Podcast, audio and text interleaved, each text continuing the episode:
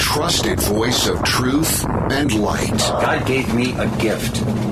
I shovel well. I shovel very well. And a rally point for those who've accepted the reality that they are not sheep. We've got a blind date with destiny. And it looks like she's ordered the lobster. This is the Brian Hyde Show. Well, hello there, and welcome to the show. You know, the battle for your mind, it's a real thing. Not just because I say so, but as you will hear in the course of today's show, there's a lot that we're expected to believe. And when I say things we're expected to believe, I mean things that you can clearly see if you're looking are nothing but out and out lies. But the people in power say, no, no, no, that's the, that's the story and we're going to stick to it. And we're supposed to defer to them and their expertise as opposed to what we are able to observe and deduce on our own. It's really quite exhilarating and it's fun to be a wrong thinker and I'm glad you're along. So let's, uh, let's dive right in. First of all, thanks to my sponsors who make this program possible.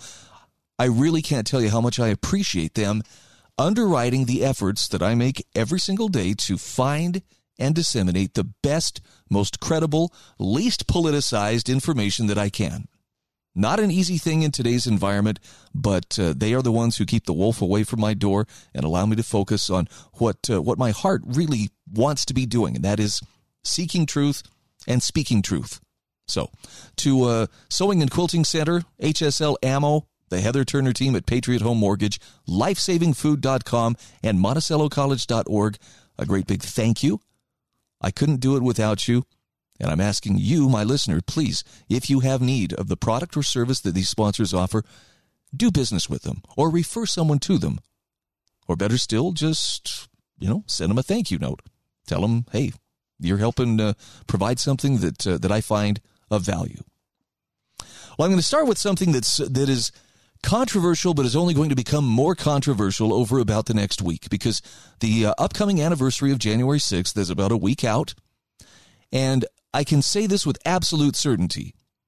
Like the anniversary of 9 11, which was a pretty big day after all, there is going to be a lot of emoting and a lot of posturing, primarily by politicians and perhaps some within the media, who are going to wallow in the supposed victimhood of, oh, the terrible things those Trump people did, you know, in Washington, D.C.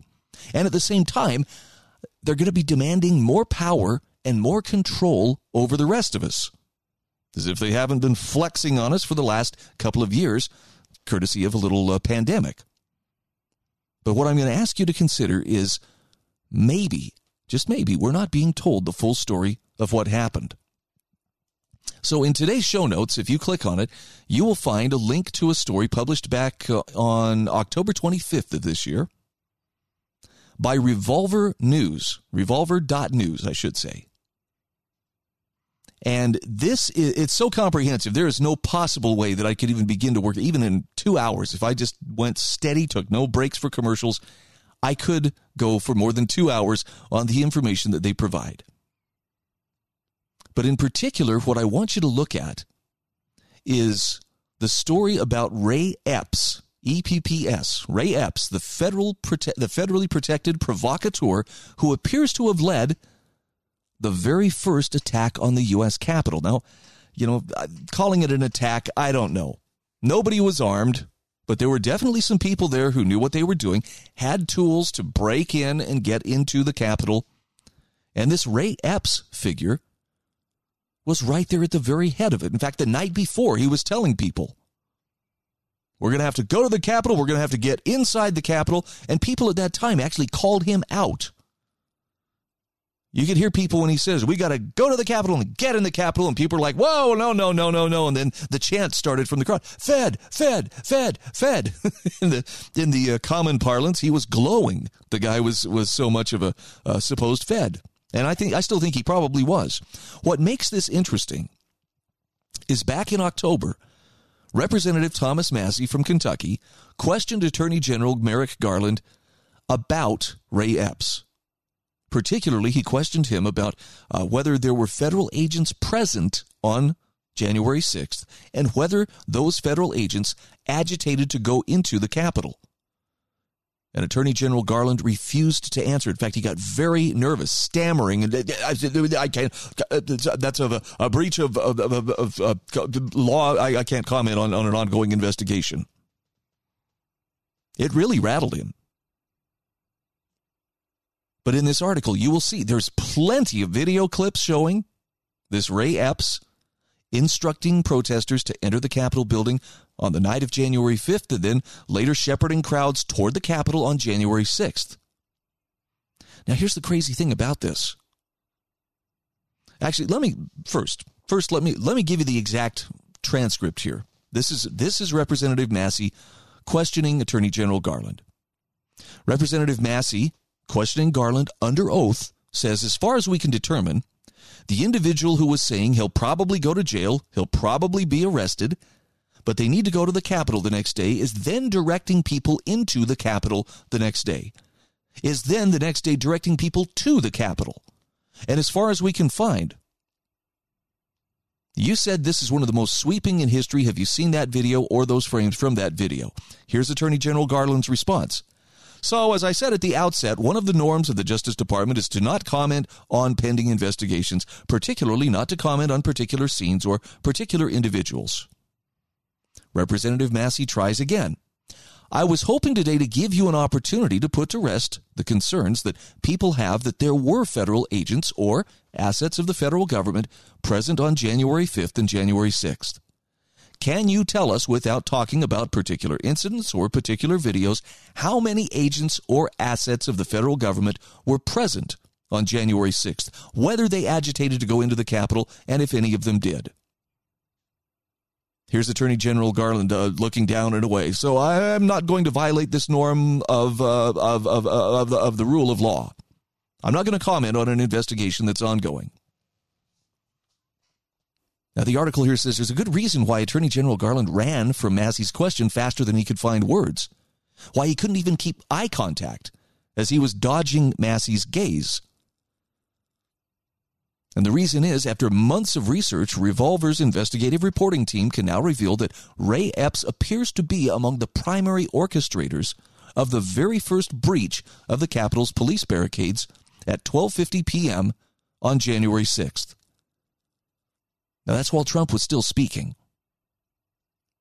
Epps appears to have led the breach team that committed the very first illegal acts on that fateful day. And what's more, Epps and his breach team did all their dirty work with 20 minutes still remaining in President Trump's National Mall speech.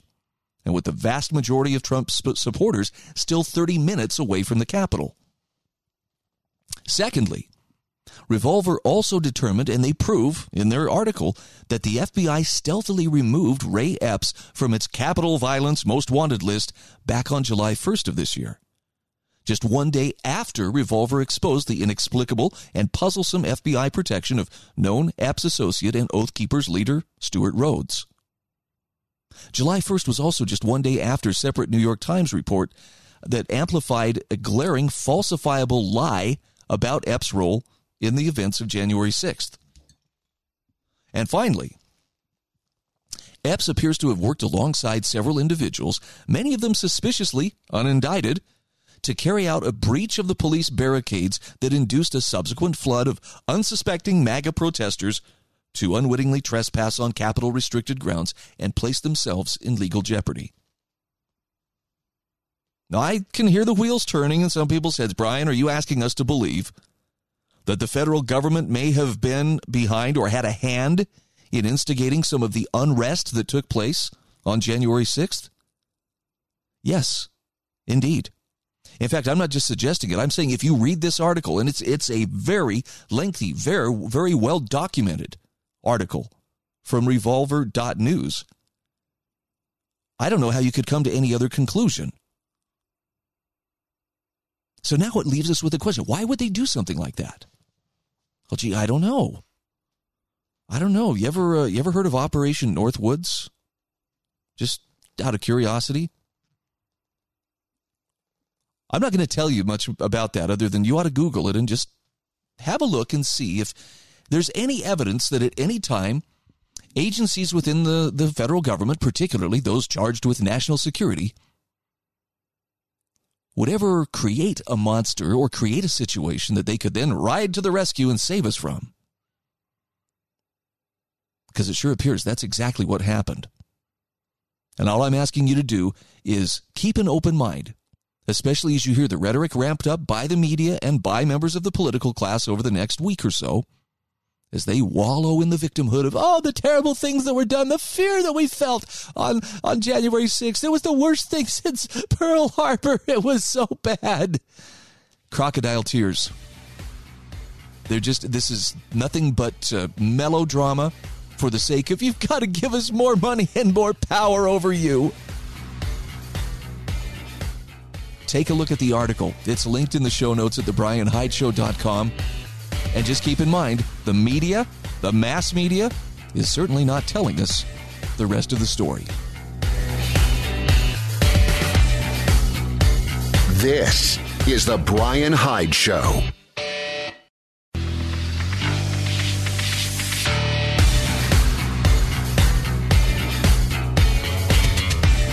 This is The Brian Hyde Show. Hey, welcome back to the show. Let's take a moment here and talk about uh, lifesavingfood.com. Yep, time to talk about food storage. Now, there are a lot of reasons why a person may want to consider, you know, having some stores of food laid away just in case. I'm not even going to say a rainy day, but more like what if there was unrest? Just hypothetically, what if there was a precarious political situation? What if the economy was teetering on the brink of something ugly? What if your money simply buys less and less with each passing day? You know, like if hypothetically inflation was a factor. Now, keep in mind, I'm not trying to scare you, but everything that I've just mentioned here is it's a reality. This is part of the time that we live in. And no, none of us would choose to live in such interesting times, but here we are. Would it not make sense to do something to shore up your position not for doomsday, but just for the sake of continuing life as you know it, for the sake of being able to provide for you and yours, and most importantly, for not putting yourself in the position where you are at the mercy of either a stranger's kindness or some government official telling us you're going to do this or else. People who are self reliant have the option of saying, No, I'm not going to do that. So please visit my sponsor, lifesavingfood.com. Take advantage of the discount that they offer 15% discount for my listeners, plus no sales tax and free delivery. I think you'll find something that will fit with your food storage plan, even if you're just getting started. A lot of great information. Just follow the link in today's show notes lifesavingfood.com. You know, some people get uncomfortable when you start to show the similarities between, say, religious dogma and science as a belief system rather than a method. Rob Nielsen does a great job in an article I just picked up off of everything voluntary.com of showing how some religious figures and scientists eventually seem to become mascots for the cult of authority. So be warned, this this may bump up against the limits of some people's, you know, mental universe. My goal here is not to make you mad, it's not to make you fearful, but this is definitely something worth considering. Rob has a very solid take on things. He says the relationship between the teachings of Christ and many so called Christian religions, historically and vaguely called Christianity, is similar to the relationship between the scientific method and science as a belief system. Scientism would be another word. To back this up, he quotes from the New Testament, Mark chapter 6, verses 6 through 9. Jesus replied, Isaiah was right when he prophesied about you hypocrites. As it is written, These people honor me with their lips, but their hearts are far from me. They worship me in vain. Their teachings are merely human rules. You have let go of the commandments of God and are holding on to human traditions. And he continued, You have a fine way of setting aside the commands of God in order to observe your own traditions. Now, in both cases, Rob Nielsen says, a label is used to make a linguistic association with true principles, both in the case of religion and in the case of scientism. But the core of what people claim as their foundation is far from their understanding and intent So they organize and act based on appealing to their own traditions and authority instead. So, in other words, labels like Christian and science become mere brands that they use to manage perceptions and to promote their own agendas. Now, here's the kicker if you disagree with their cult of authority, you are accused of rejecting the namesake of their brand. So, to question a person in a position of religious authority is treated as a rejection of God. Oh boy, have we seen this a lot lately. To question a person of, in a position of politically scientific authority is to reject science itself. And Rob includes in his article, first of all, here's a picture of uh, Cardinal Sarto, who became Pope Pius X. The Pope represents Jesus Christ himself. And then right below it is a picture of Anthony Fauci, a headline I am the science.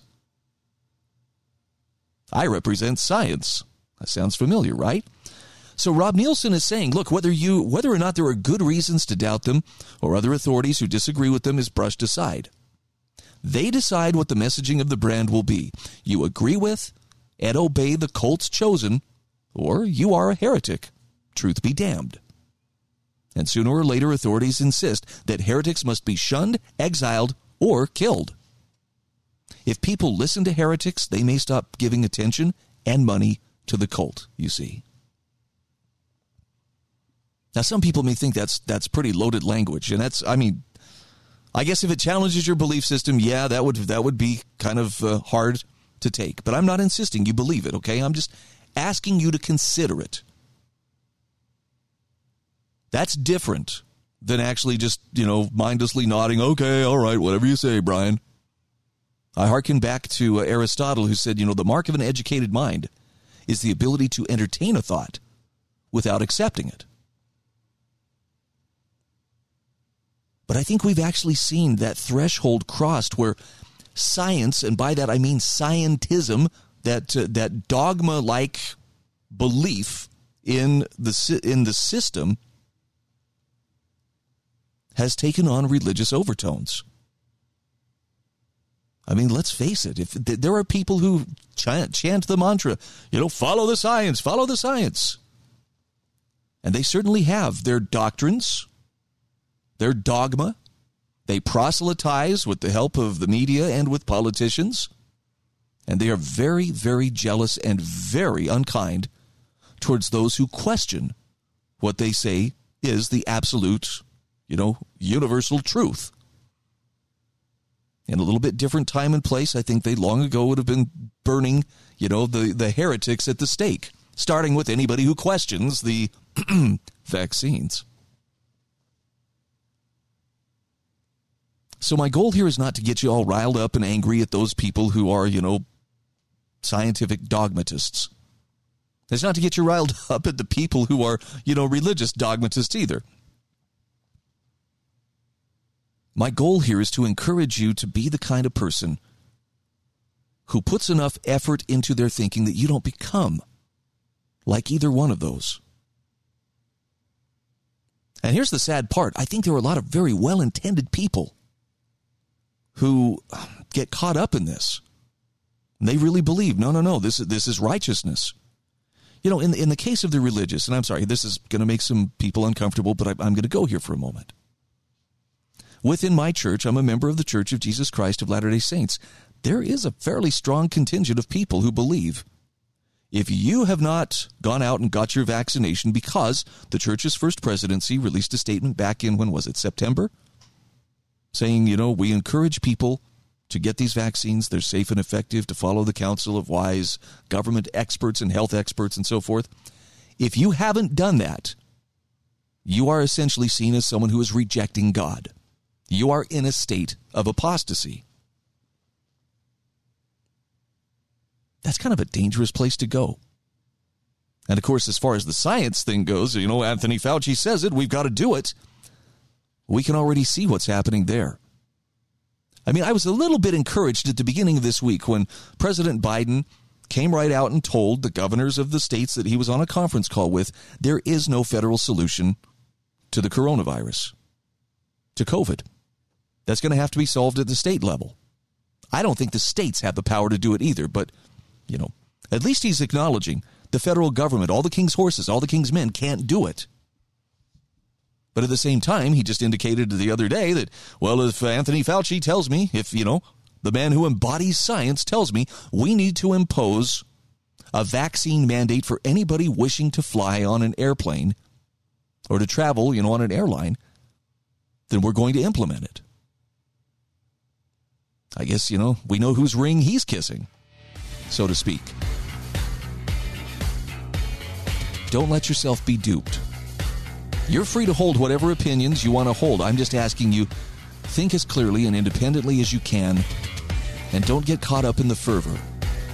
Otherwise, it really does become kind of cult like.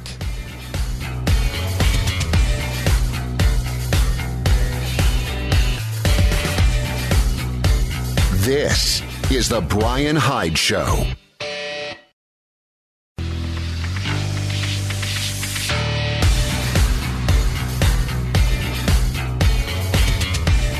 This is The Brian Hyde Show. And just like that, we are back. Thank you once again for being part of our growing audience of wrong thinkers. Look, I'm under no illusion that uh, you know this is going to be the biggest audience ever. I'm going to take the world by storm, and everybody's going to be happy about what I'm talking about. Nope. I came to the understanding a long time ago that there's there's a certain kind of person who actually is stubborn enough and committed enough to want to know what the truth is that they're willing to look around and perhaps take a path less trodden, you know, than than uh, what others are offering. And there's a lot of great voices out there. Don't get me wrong. I'm not saying I am the one voice that you can trust. But I also understand that the message that I'm sharing, it's not for everybody. And it's okay if that's not you. I have no ill will towards you. You don't need to go away and leave me alone, you heretic. No such thing. See, I believe all of us are just trying to slog our way out of the swamp of misinformation, as Paul Rosenberg puts it. We're all at various we're, we're all at various places in that journey. Some are further along. I'm so thankful for the ones who are ahead of me on that trail and who've thoughtfully left markers for me to follow or clues for me to follow. This may be a better way. I'm just trying to do the same thing for those who likewise are trying to sort it all out. And I'm okay if my audience is a very small audience, which it probably is, I have no way of knowing exactly. I really don't. I'm okay with that because I'm confident that the people who have found this message and who resonate with this message, those are my people. Those are those are people who care enough about truth. They're willing to experience the discomfort of setting aside, you know, some of their prevailing beliefs or altering, you know, their understanding of the world when they are introduced with new truth. And I try to follow this same pattern myself. I'm not the source of all this truth. I just happen to have a platform and a desire to share it as widely as I can. And I would also add don't be discouraged if you feel like, gosh, we're so much in the minority. That's true. We probably are. I would encourage you, if you have the time, find a copy of uh, Albert J. Nock's uh, essay, Isaiah's Job. Learn about what the remnant was. That's who Isaiah was sent to speak to. I mean, he could speak to the masses, anybody could listen, but his message really was a message of truth and encouragement for the remnant. The remnant are those who will rebuild after the masses have run everything into the ground. Look around us today. There's a lot of folks who, uh, you know, out of fear or just out of a desire not to stand out, you know, they're they're following along with the masses. You know, I could say lemming like, but some would think, well, you're just insulting them. But what I'm saying is, it's much safer to run with the herd. You probably already recognize that. So, thank you for being willing to step out of the herd and just consider if maybe there's something of value to be found in, in one of these uh, different voices, like mine or others who are trying to get this message out. All right, shifting gears. Grew up watching The Karate Kid. I believe it came out uh, not long after I graduated high school. And for those of us who grew up with the original Karate Kid franchise, the current TV reboot is kind of a pleasant surprise. I don't know if you've watched Cobra Kai, but it's very well done and and you actually come away with with kind of a a different respect for the characters. I mean, in some ways, Karate Kid, especially the original movie, was uh, almost a little cartoonish. Okay, the the Johnny was such a bad guy, and it was so clear he was a bad guy. And Daniel, of course, you know the the uh, protagonist, he was just you know a naive but uh, but well-meaning hero. And there's some some nuance that's missing from that original. Cobra Kai, though, actually has some very valuable lessons. Got a great article here from John Miltimore about how Cobra Kai can teach a generation marinated in victimhood and safety some very valuable lessons. And a lot of it has to do with the radical message of individualism and self reliance. John Miltimore says Cobra Kai is back. Season four begins, well, today actually. And he says, My family will be watching what is perhaps the most surprising hit in a decade and our personal favorite. Now, the Karate Kid spin off had flop written all over it. After several sequels and reboots, the franchise felt spent. Moreover, it was launched as part of YouTube's ill fated plan to compete with Amazon and Netflix in original content production. Nevertheless, Cobra Kai has proven a smash. After being acquired by Netflix in June of 2020, the show dominated the Nielsen streaming charts, quickly racking up more than 2 billion streaming minutes.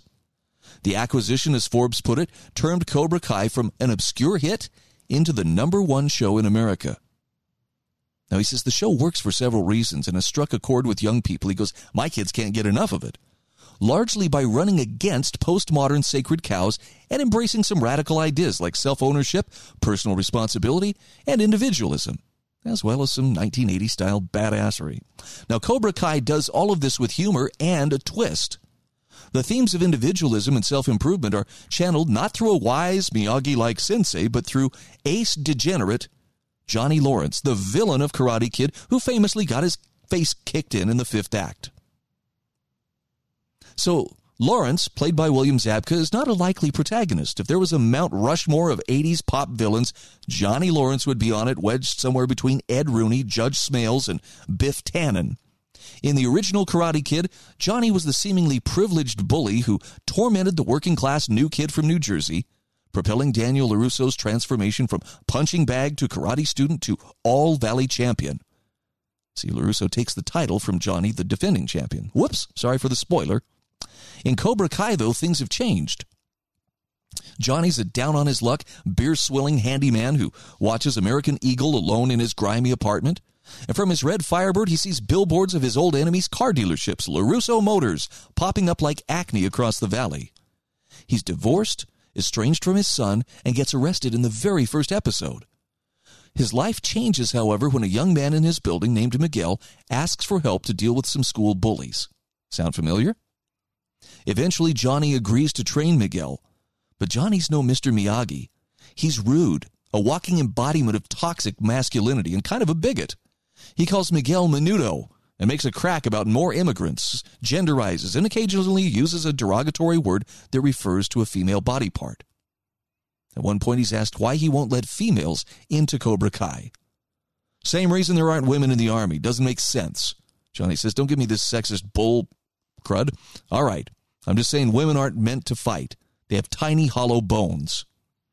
Now, Johnny quickly relents about letting girls into Cobra Kai, however, and it's just one step on his path to growth.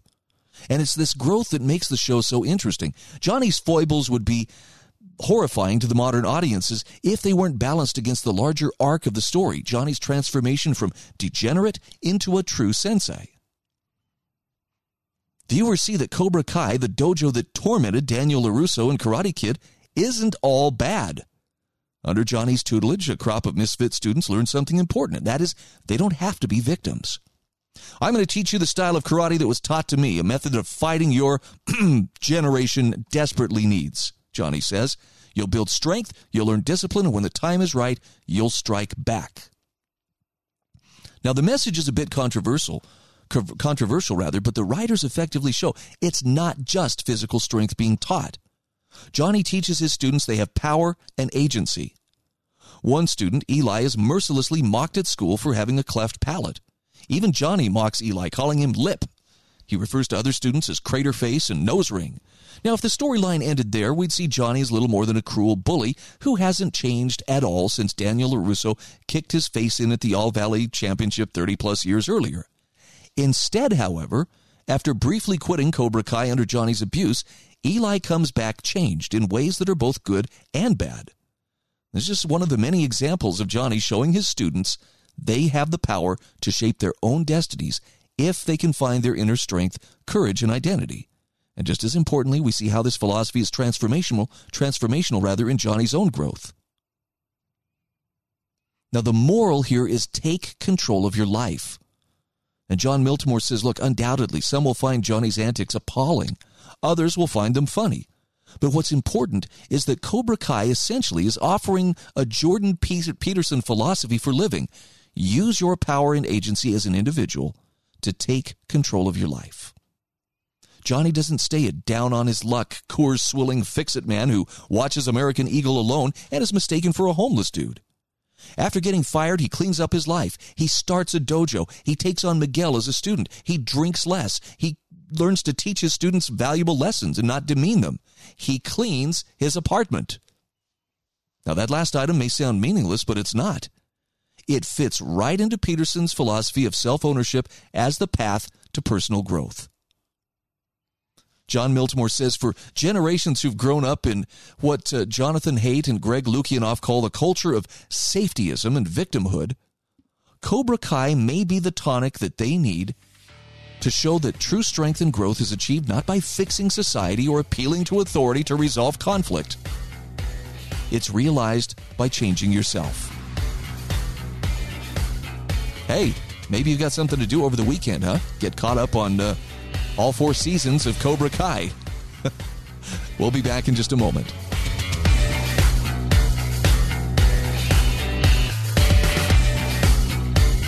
This is The Brian Hyde Show.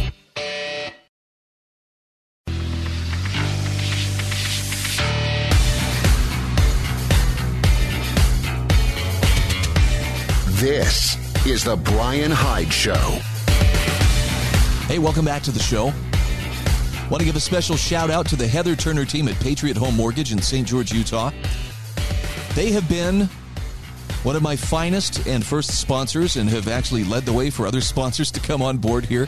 But uh, most of all, I want you to know about them because if you are relocating, or for that matter, just in the great state of Utah, and uh, you need to uh, either purchase a, a, home or maybe refinance your existing mortgage from VA loans to traditional loans to reverse mortgages, you need to count on the Heather Turner team at Patriot Home Mortgage. She has the experience, the stability, and better, better than that, the clout to help you get the loan you need without delay. Right? Time is of the essence. Homes don't stay on the market. Once they hit, people snap them up quickly. If you want to be in the running, you got to have your financing squared away. Count on the experience and insight of the Heather Turner team at Patriot Home Mortgage. NMLS ID 715386. Patriot Mortgage is an equal housing opportunity lender. Give her a call at 435 703 4522. Her office is at 619 South Bluff Street, and there is an email link in my show notes if you want to contact her directly. Well, the light's coming on for a lot of folks, and that includes people who uh, previously have been pretty hardcore lockdowners. And the light is simply this it's not like you guys were right and we were all wrong, but they're coming to the realization that no amount of authoritarianism will beat a virus. Now, even so, the power seekers seem like they're very desperate to hang on to their dwindling power. James Bovard has an excellent article in, the New York Post about how an air travel vax mandate would do no more to vanquish COVID. Bovard writes President Joe Biden said Tuesday he will issue an edict requiring vaccines for domestic travel if his scientific advisors recommend it. Tony Fauci, Biden's chief medical advisor, has been yapping in favor of such a mandate in recent days, calling it another incentive to get more people vaccinated. But requiring vax passports for domestic travel would devastate airlines and the tourism business while doing nothing to vanquish COVID. Bovard says with soaring COVID case numbers, Biden is under pressure to make some dramatic gesture to prove he is in charge. Senator Dianne Feinstein is spearheading a congressional push for a vax mandate for air travel, which she labels a necessary and long overdue step toward ensuring all Americans feel safe and confident while traveling. Now, the feds previously claimed that masking on flights was sufficient to protect travelers, but the Zoom class is terrified. Now they're demanding a comforting placebo. Effectively adding tens of millions of names to the no fly list would also satisfy the blue state lust to punish Americans who failed to comply with the latest commands from Washington. He says imposing a vax mandate for air travel could be the opening, opening step for far greater restrictions on Americans' freedom of movement. The Associated Press reported in August that the Biden administration is considering mandating vaccines for interstate travel, but is delaying any such decree until Americans are ready for the strong arming from the federal government. Now, restricting interstate travel across the board would be among the most intrusive federal policies since payroll tax withholding. Enforcing such a policy would require the creation of COVID patrols, akin to pre Civil War slave patrols, waiting to chase down anyone who crosses state lines without proper papers. A Biden vax mandate for domestic travel would be built on the rubble of his prior disastrous mandates. Bovard says after Biden dictated that all healthcare workers must be fully vaxed, hospitals responded by firing thousands of nurses who refused to get injected. Many of these nurses had natural immunity after surviving COVID infections. That spurred shortages of critical personnel at hospitals. So Biden sent in more than a thousand U.S. military personnel to assist hospitals. That failed to solve the problem, so the Centers for Disease Control and Prevention just revised its guidelines to permit employers to rely on asymptomatic COVID positive employees previously banned from their premises. According to Biden policymakers, it's better for hospital patients to be treated by COVID positive nurses whose COVID vaccines failed to safeguard them from the virus than by unvaccinated nurses untainted by COVID. Vaccination status has gone from being a proxy for health to being a substitute for sane healthcare policy. Mandates have curbed almost everything except COVID 19 cases, Yahoo editor Javier David quipped. Mayor Bill de Blasio dictated that all private employees must be vaxed and New York City has one of the most uh, re- the nation's most restrictive COVID vaccine passport regimes. But CNBC labeled the Big Apple the epicenter of Omicron infections, and 2% of Manhattan residents contact, contracted COVID in the past week. So, righteous political rhetoric will do nothing to prevent far more COVID cases here in the coming weeks. Why would anyone have faith in a new Biden mandate Jim Bovard asks. In his January 20th inaugural address, Biden vowed to defeat the virus. But COVID cases are setting new records each day. In July, Biden promised you're not going to get COVID if you have these vaccinations. By the way, there are links, just in case you think he's making this up. Bovard has linked in his article to where exactly Biden said this. So, or Biden promises you're not going to get COVID if you have these vaccinations. Well, that pledge collapsed in a surge of millions of COVID infections among the vaxxed, which administration spinmeisters tried to dismiss as breakthrough cases. Biden said last week almost everyone who's died from COVID 19 has been unvaccinated. But the fully vaccinated account for roughly 30% of COVID fatalities in Illinois, 25% in Oregon, up to 50% in Vermont. Though Biden belatedly admitted this week that there is no federal solution to COVID. Administration lawyers continue fighting vociferously for his vax mandates in federal courts. Doesn't that make you wonder why? Why would they do that?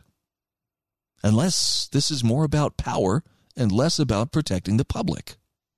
James Bovard says, according to die-hard COVID warriors and Biden supporters, the latest surge of COVID cases proves that the president needs more power. Effectively banning tens of millions of Americans from air travel would endear the president to his triple vaxxed supporters. But another demolition of freedom would do nothing to end the most politically exploited pandemic in American history. Got a link to his article. It's there in the show notes. And uh, there, you know, there's times where I feel very optimistic. Like, you know what?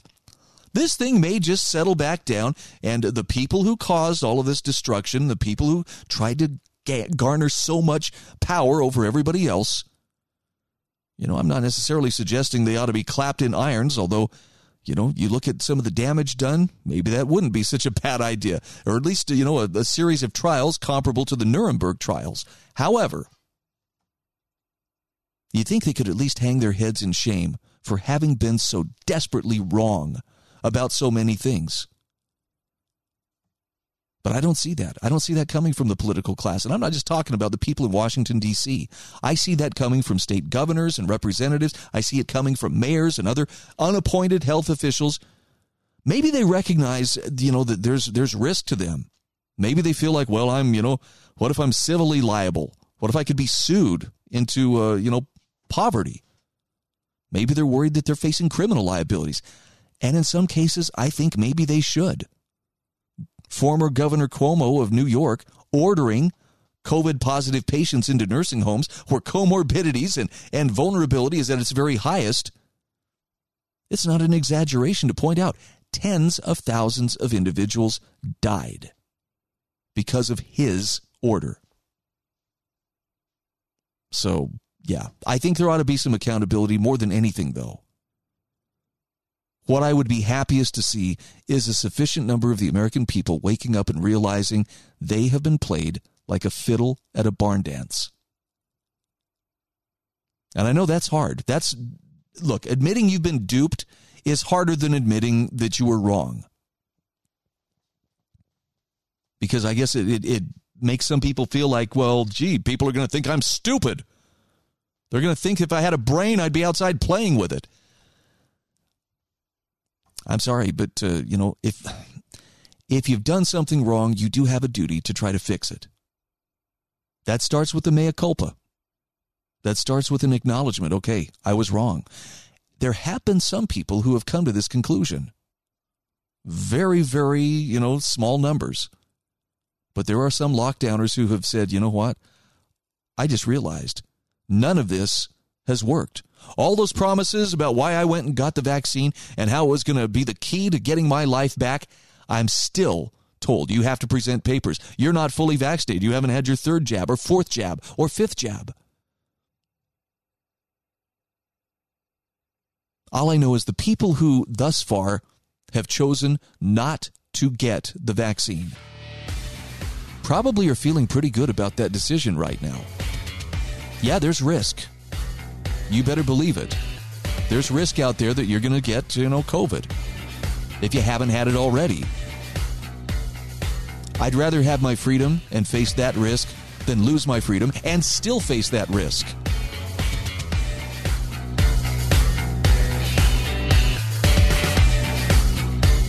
This is the Brian Hyde Show.